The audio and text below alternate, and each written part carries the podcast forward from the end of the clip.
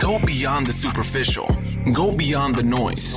End Hype delivers business knowledge gained from developing and manufacturing hundreds of products, working with high growth entrepreneurs from all over the world. Focus, skills, and passion into innovative ideas. Take, take, take control. Transform product ideas into business realities. This is End Hype. Transform product ideas into business reality. My name is Callie Keen, and this is End Hype. All right, I have Bennett Maxwell here. He has a uh, different kind of cookie and a massively growing business. I have so many questions for you, but before I jump in and satisfy my interests and my curiosity, can you please tell everybody what you're about, what your brand is, how mm-hmm. you kind of what's the story? Yeah, yeah. Dirty dough cookies. That's that's what I'm doing. I'm doing cookies. Started kind of the uh, quick backstory. Grew up in Orem, Utah. Seven out of nine children. The number seven. So grew up definitely with a lot of autonomy to do what I wanted to do. Grew up with a single parent, just my mom. So they kind of stopped raising the kids after so many kids, right? So anyways, it was fun because I was always out with friends. And then we started, we do lemonade stands, we did shaved ice stands, like elementary, right? And then just got into the, kind of that entrepreneur spirit really young. Knocking doors to sell lawn aeration, to pay for sports. I did wrestling, football, and rugby all, you know, went back to back. You you have to have a few hundred dollars to pay for everything, or you go knock doors and sell cookie dough, or the starving student discount. So my background was always sales. Then I transitioned to sales full time. I was going to become a doctor a semester away from graduating with my bachelor's in pre med ended up dropping out to pursue sales and decided I'm going to be a professional salesperson though. I'm not going to stop studying. I'm just going to stop studying medicine or pre-medicine, right? So I can study being a salesperson. And it went really well from there, jumping into the sales, started a solar company, sold that, bought uh, Dirty Dough, which was a single store cookie company out of Arizona, and then wanted to franchise it. So that's kind of where we're at right now. We just opened up our second franchise we franchised about eight months ago, just opened up our second store, have another two stores opening this week, another store opening next week, and then another 120 stores opening after that. So we've sold over 120. It's going quick and it, has been a fun ride. You just dropped the bomb there. You're like, yeah, it's the first store, second store, uh, 120 stores. Yeah. that's, that's a big jump. So, a couple questions for this. One, I love that you have a sales background, first of all, because anybody that messages me or we hop on the phone. They're like, what do I do to make money? How can I start a business? I don't, you know, I want to develop these business skills, these entrepreneurial tendencies. I'm like, mm-hmm. go sell something because everything that you learn in sales is immediately applicable to anything else that you're going to do in sales, entrepreneurship, yep. aspects of your life. So I love I love that because the biggest problem that I see with a lot of people's businesses, they have a crazy idea maybe we work with them, they work with somebody and they develop that idea. And then they're like, I thought I was going to be famous. what do I do next? I'm like, yeah, well, you, you, you got to sell it. You're the opposite. You have built a lot of sales knowledge and then you went out and saw something. And then can you, well, one, but before I ask you the franchise question, because I'm really curious about that, I want you to teach us a little bit of something about differentiation because your cookies are a little different than the, the yeah. competitors that people have probably seen the other like luxury cookies that people yeah. The gourmet cookie market. So i mean a cookie's a cookie right? Like i'm i'm not going to claim to be a cookie expert. To this day i've never made a batch of cookies like in the store i guess. I have when i was little you know help my mom out but i'm not a baker or anything. I, I am a salesperson. So I and I learned this from one of the company that I worked for is called Vivint Smart Home, and they also have Vivint Solar. They're both multi-billion dollar companies. And what I learned is Vivint isn't a security system. It's not a smart home company. It's a sales organization that happens to sell smart home. And honestly, that's how I built this business. Like we are a sales organization. We sell franchises and we happen to sell cookie franchises because cookie franchises, we've been able to make it very simple, very easy. I believe we have the most simplistic food franchise model that exists that were the easiest business to get into, maybe as far as again, food franchising. And that was one of my top goals was lowering the barrier of entry to entrepreneurship by reducing the money required, the time required to run it, the experience required, and then also the game plan that's given to in the franchise model. That's kind of what we set out to do. It's like what do you want as a consumer? What because I want to sell you what you want, right?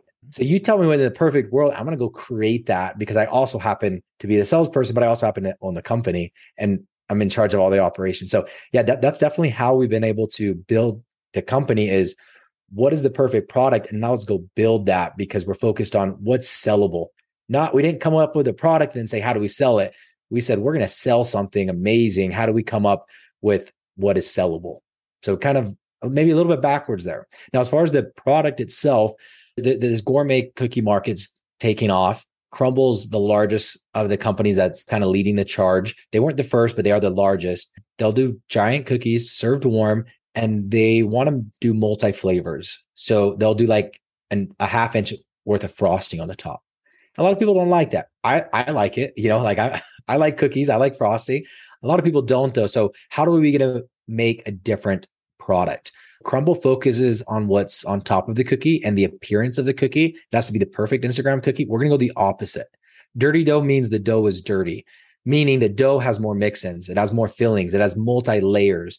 We're the only company that does a three-layer cookie that I've seen. And what's a three-layer cookie?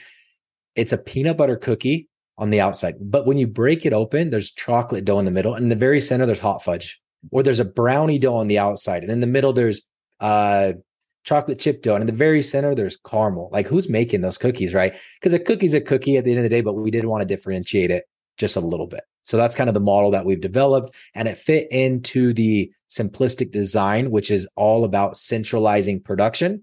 So our franchisees, all they do, I mean, Callie, I'm going to train you on how to run a dirty dough right now. Grab a speed rack. It's a rack that you can put cookie sheets in with wheels on the bottom. Wheel it into the walk-in cooler. Grab 15 chocolate chip cookies, put them three by five on the pan, wheel it out, open up the oven, put it in, press start. When the timer goes off, take it out, and then they're ready to go. There's no mixing of the dough. There's no ordering raw products. There's no quality control on that. There's no measuring the dough and portioning it. It's all done for you on the corporate end to make it super simple for you. So that's the vision that we had. And this just fit into that because we found a very unique machine that could give us this unique product on the business side, it's like you're building out this sales network, and a lot of the issues that franchises have one is quality standards. So, how do they execute the vision? And then two is what kind of vehicle is it? What, why are people getting the franchise? I talk to people, I know people with franchises, and they're happy if they, uh, once they get to that second or third store, they can kind of start consolidating their people and they can replicate their knowledge. But that first one, they're basically running that business. And they almost always, when I talk to them, they've gotten into it because they wanted an additional revenue stream or they wanted, uh, you know, quote, passive income. I, I don't believe in passive income really, maybe like dividends from stocks or some right. some arbitrary thing, but certainly no passive income businesses. I, I've yet to see one. And looking at thousands and thousands of businesses always requires something. But does. They jump in and they realize, okay, well, I need a manager. And to manage the manager, I need to do this. And so the more work that there is, the more they end up doing. And you've eliminated a lot of those requirements. And it's easier for you as a sales focused person to say the franchise is the vehicle to whatever you wanted financial freedom, additional mm-hmm. revenue stream, passive income.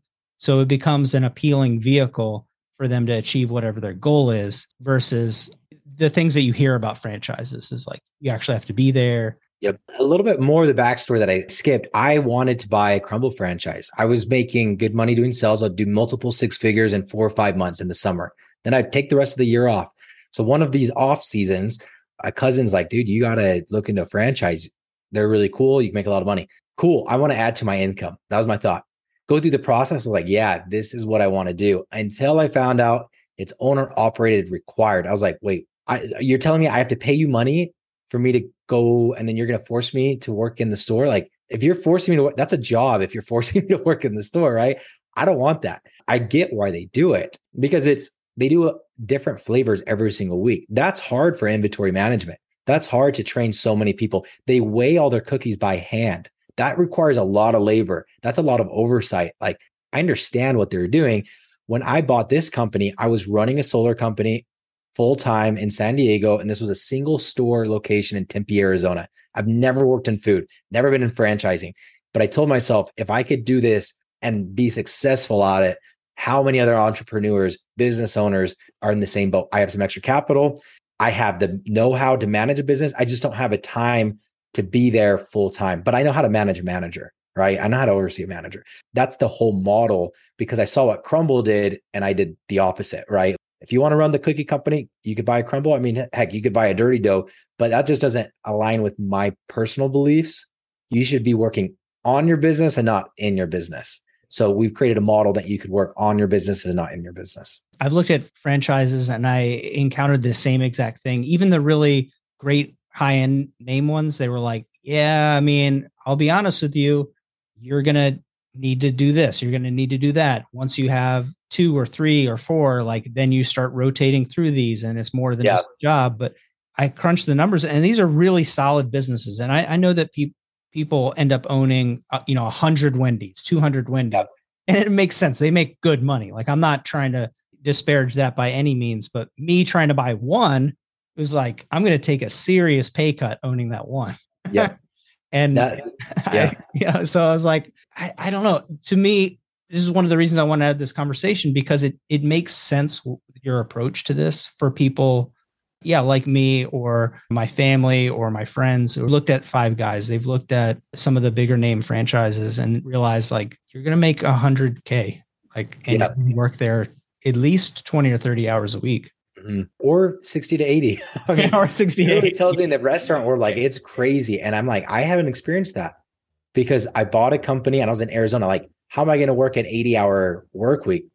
Like, I can't, right? Like, if somebody calls out, I'm not the one filling in because I I was out of state. In a way, it proved the model, right? Like I flew in once a month, flew in in the mornings, flew out that same evening. I'd meet with the manager, walk around the store, take pictures of anything that I wanted to be changed or didn't like, talk with the manager in person, fly back home that night. So I'm still back with my kids. I've, I have a wife, three three kids, and then I'm going to upload that to. I was using Asana at the time, but just a task management software. Hmm. I'm going to assign it to the manager. I'm going to throw a due date on it, throw the pictures, and then add a, a description. And then the manager is going to complete it by the due date and upload pictures. Right. And then we built in digital checklists so I can see real time what's getting done. And then if I want to verify that the trash was actually taken out, then I just swap over to my cameras. So I was, I was flying in once a month. I was doing a weekly manager meeting for an hour, checking the cameras, checking the digital checklist. It's going and it's going really well. Let's franchise this and add to it and make it even easier. And that's, you know, we're, we're constantly trying to, like, we just added shakes recently. What do you do with all your day old cookies, right? Do you want to sell them for a discount? Well, no, that's going to hurt your sales. Well, how about we already have ice cream in the store? How about we just throw them in shakes, right? Like you're selling a day old product. Now you're eliminating waste in a high margin item, which is a shake. And it's super easy. Like it's not a blender. It's like a shake machine, kind of like imagine what a McFlurry machine is, right? They're mixing the ice cream in the cup that you're going to eat. That means there's no blender. That means there's no wasted product on that blender. There's nothing to clean, right? So just little models. We're always constantly trying to how do we make it easier for this franchisee to run this one and potentially open up more, right? Because that's our end goal. If they're happy, they're going to buy more. That shake idea is genius. So I know if you're listening to this, you're not thinking, oh, I'm going to start up like Dirty Dough 2 or this, but apply this same concept to your business. What are you throwing away? What are you not able to use? What is traditionally your downtime? And how can you turn that downtime into a new opportunity? If you're already wasting that time or that resource, experimenting to find another high value stream for your business, whether it's e-com or product or whatever, it's already waste. What's the disadvantage of then exploring that, experimenting mm-hmm. with it, and then seeing how you can just grow? You can grow in the vein that you already have. I think that somebody needs to listen to that, abstract that for their business. And that's a massive takeaway. Yeah, no, for sure. That that and, and that's what we're always focused on. And not having any food background at all, maybe that's allowed me to ask these questions like, well, why don't you just put it in a shake? like, why can't you do it? Why are we wasting anything? Because that was when I took over the business, it was labor and waste. Those are my issues. So how do we reduce the labor? Well, everything was being measured by hand. Like you you get you come in, and Callie, you're hired as the baller. That's what we would call you. And you're going to come in and I'm going to give you a big bin of cookie dough and you're going to put it on a scale, little pieces of dough at a time till it weighs just right. Then you're going to roll it around the counter, form it by hand, put it on a cookie sheet. Now go do that for five hours and tell me how you feel. Like It's a terrible job. You're going to be inaccurate. You're going to be slow. It's going to be expensive. So like that was the first thing we had to get rid of. We're not doing that anymore. We're using yeah. a machine to save our employees' backs and provide quality control and consistency. And that's how we get the three layer cookie as well. You can't do that by hand. And then it was waste. You have raw ingredient waste, meaning I have a blueberry cookie. Obviously, I can't order the right amount of blueberries. I'm always going to have some left over. What do you do with those leftover cookies if your cookie's only going to be there for one week because it's a weekly rotating? Well, you're going to throw that away. Then I have teenagers mixing my dough and they mess up and they throw away batches at a time. So how do we eliminate that? And then at the third area of waste was throwing them away at night. So in this model, we've completely eliminated area of waste number one. There is no raw ingredients in your store. So how are you going to throw away flour? Well, you're not, right? Because you don't even store flour there. You don't have mixers in your store. Everything's pre-produced by professional bakers before it even gets to you. So boom, completely eliminated that second area of waste. It was just that third area of waste that we're like, oh, how do we do that? And then we developed the shakes and they've been selling really well. So going from one store to two stores and then franchising, boom, 120 stores. Give us some tips on thinking big and executing uh-huh. big. That's a pretty big jump. Now you've done other big things. You were big in solar sales. You you worked at Vivint. You've seen that that scale up. You've seen what yep. sales can look like and what like a fast growing region can look like. But for somebody that's listening to this and they have an idea and they've gotten that initial traction, that success, what mental space do you put yourself into to say i'm going to go from two stores to selling 120 franchises i mean I, I don't know how to open up 120 franchises i mean i don't i've never done it before how am i going to know what i did is and that would be freaking scary i mean that is scary right but i'm not i'm very confident what we're doing because eh, I, it's not me that's doing it like i hired a ceo I, I slow I proved the model, right? And I'm like, okay, now let's go get somebody that knows how to freaking do this. Let's go get an advisory board that have been there, done that. Like Steve Hart's on our advisory board. He grew his franchise, Property Management Inc., to the largest property management franchise in the nation. Jill is our CEO. She started Maui Wowi Smoothies and Coffee almost, I mean, nine years before I was even born, you know, in 83. I was born in 92. She grew that for and ran it for 35 years, grew it to 680 plus locations, and then sold it. And then she took another brand from a concept to 90. So it's like, well, Jill, you know how to do the franchise side. However, now I'm a production company too. I don't know food production. Oh, Josh, you've done food production. You just grew this other company's food production from nothing to 70 million in two years, headed the whole project, hired everybody, sourced all the equipment. Can you come run this for us? Crap. Now we have to distribute this to our franchises. And now we're a logistics company. I don't know logistics. Hey, Ivan, you just sold a company last year. You guys did 50 million in logistics last year. Can you come run our logistics company? And then it's just finding the people in place. So like my vision expands when I get around more people that it's like, no, I did 50 million last year. I did 70 million last year. I had 680 locations. Like they're helping me expand that vision as well. And then also obviously with our board of advisors, I mentioned Steve, but John's our senior advisor, John Richards his company was worth $30 billion at its peak, right? It's called InfoSpace. And it's like, yeah, getting around those people because when I bought Dirty, I didn't, my goal is to do five stores the first year, something like that. Right. I mean, we're eight months into selling franchises. We're at 120. so it definitely expanded as I got around the right people. What a phenomenal answer. It really, yeah. it is the unlock is that when you think that you're doing something big and then you get around people that have done what you're trying to do, you realize one, generally you're not thinking big enough. Mm-hmm. Two, there's no real shortcuts in life, but there are faster ways of doing it. And generally, working with somebody who's done it before and knows how to do it is faster than figuring yep. it out. But I love that answer because I'm always telling people you need to get in the right room. It's like, what value can I provide? What confidence can I provide to the market so I can get into the right room and, and talk to the right people? Because yep. you can really do anything. If you've got a great product and you're willing to work with people, if you know how to collaborate, you if you know how to take advice, if you're willing to listen, if you're willing to be coachable and listen, and you have something, if you can get into that right room, there's really not a whole lot you can't do. Yeah. I mean, if you if you're looking at your team and you're the most experienced person on your team, and man, how, how are you going to grow? How are you going to go anywhere if you're leading the charge? I just look at myself. I'm like, dude, I'm 29. I'm pretty stupid. I need other people to run this. I just need to get people together and say, hey, this is what I want to do. Can we do it together? And then they're saying, yeah, that's a great idea, but let me improve it. Let me allow you to think bigger and show you a different way. So 100% like get, getting in the right rooms and getting surrounded by the right people is so paramount to success.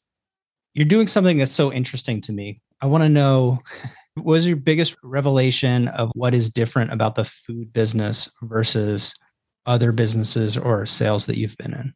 I don't know if there's something I got in there, and I know there's like the whole health code stuff that I knew nothing about. And it's like, where's your sanitation buckets? I'm like, my what buckets?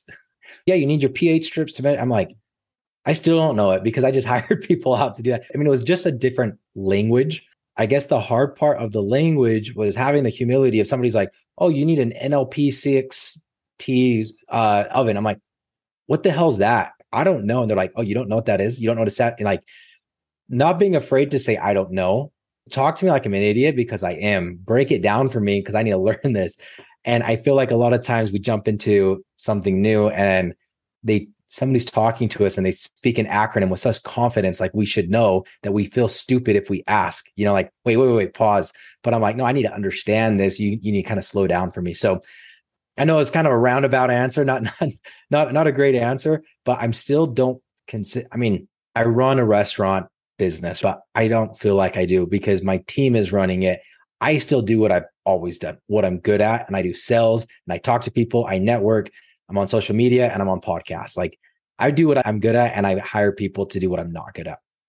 Uh, I think that is an amazing answer because your mental model of this has been go out and ask, do what your zone of genius is anyways. So put the people in a place that can answer those questions and then can execute for you mm-hmm. in the areas of weakness. So it really allows you to treat this similarly that you would treat when you're selling solar or looking at another yeah. business opportunity versus I think a lot of people get jammed up because they're obsessed with the they're obsessed with the cookie, not obsessed with who's going to run the store or how the store is going to be sold. They're not looking at it from a systems point of view, but they're like so obsessed with like the that's having the best cookie. Yeah, like I'm going to be obsessed with the cookie. I'm like, well, that's, na- that's great. Name but- a franchise that has the best food product. Like name a top tier franchise that has the best food product.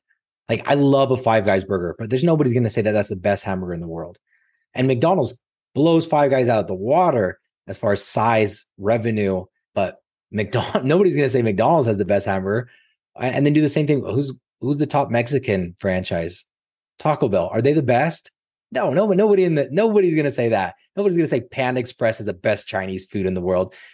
You need a good, really good, consistent product. But what's gonna allow you to scale is not the product. Once it's good and it's consistent, then you need to look at scalability, consistency, and quality control. How do I do that? How do I focus on the model? And I do agree with you that most people jump in and it's like, how do I make the best cookie? Because I have the best cookie, I'm going to sell like crazy. It's like, it's not about the best cookie. It's about a good cookie, a really good. It's not about the best cookie though. It's about the scalability and the consistency.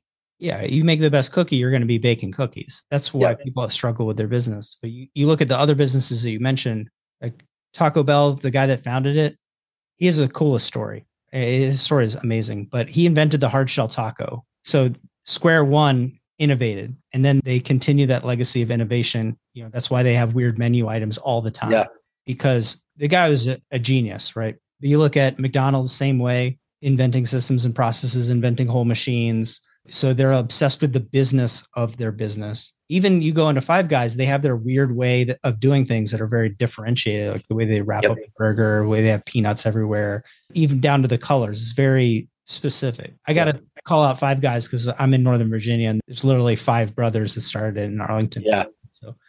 But I um, love Five Guys. I, as far as chains, that is my favorite. Yeah, chain. Five Guys is amazing. We tried to buy a franchise when they were when they were growing, and they were so competitive to buy. It, it was like uh, trying to get hired at Google or something. One of our franchisees, they just they started with ten Dirty Dough franchises, but they own eighty something Five Guys, some other brands as well. But no, the, the Five Guys franchises are great. They have a great business. This has been a really cool conversation. I I really try to bring on different types of product businesses because if it was me, I make I make technical products. So yeah, I wouldn't be the person that would be the baller, as as great as that sounds. I would be the person generally I'm somebody that would help you make that machine, or I'd help some company yeah. like develop that machine that gets sold, you know. So I make a lot of technical things, make some fun things too. But we've got people talking about apparel businesses, food businesses, and we did a, a whole lot on CBD because that's really popular. So I really appreciated your time because Yeah. Dirty Dough is different even in the cookie space, which is, you know, it's pretty hot right now. But uh, yeah, well, I appreciate being on. but everybody, you've got to check out his cookie because when you see what he's talking about, when it breaks it in half and you see the insides, they run out. So it's very Instagram worthy. Yeah. And I think your social media is going to take off and take care of itself once everyone starts opening those cookies up. But uh, yeah, check out Dirty Dough. I'll put some links to the business and to Bennett in the description.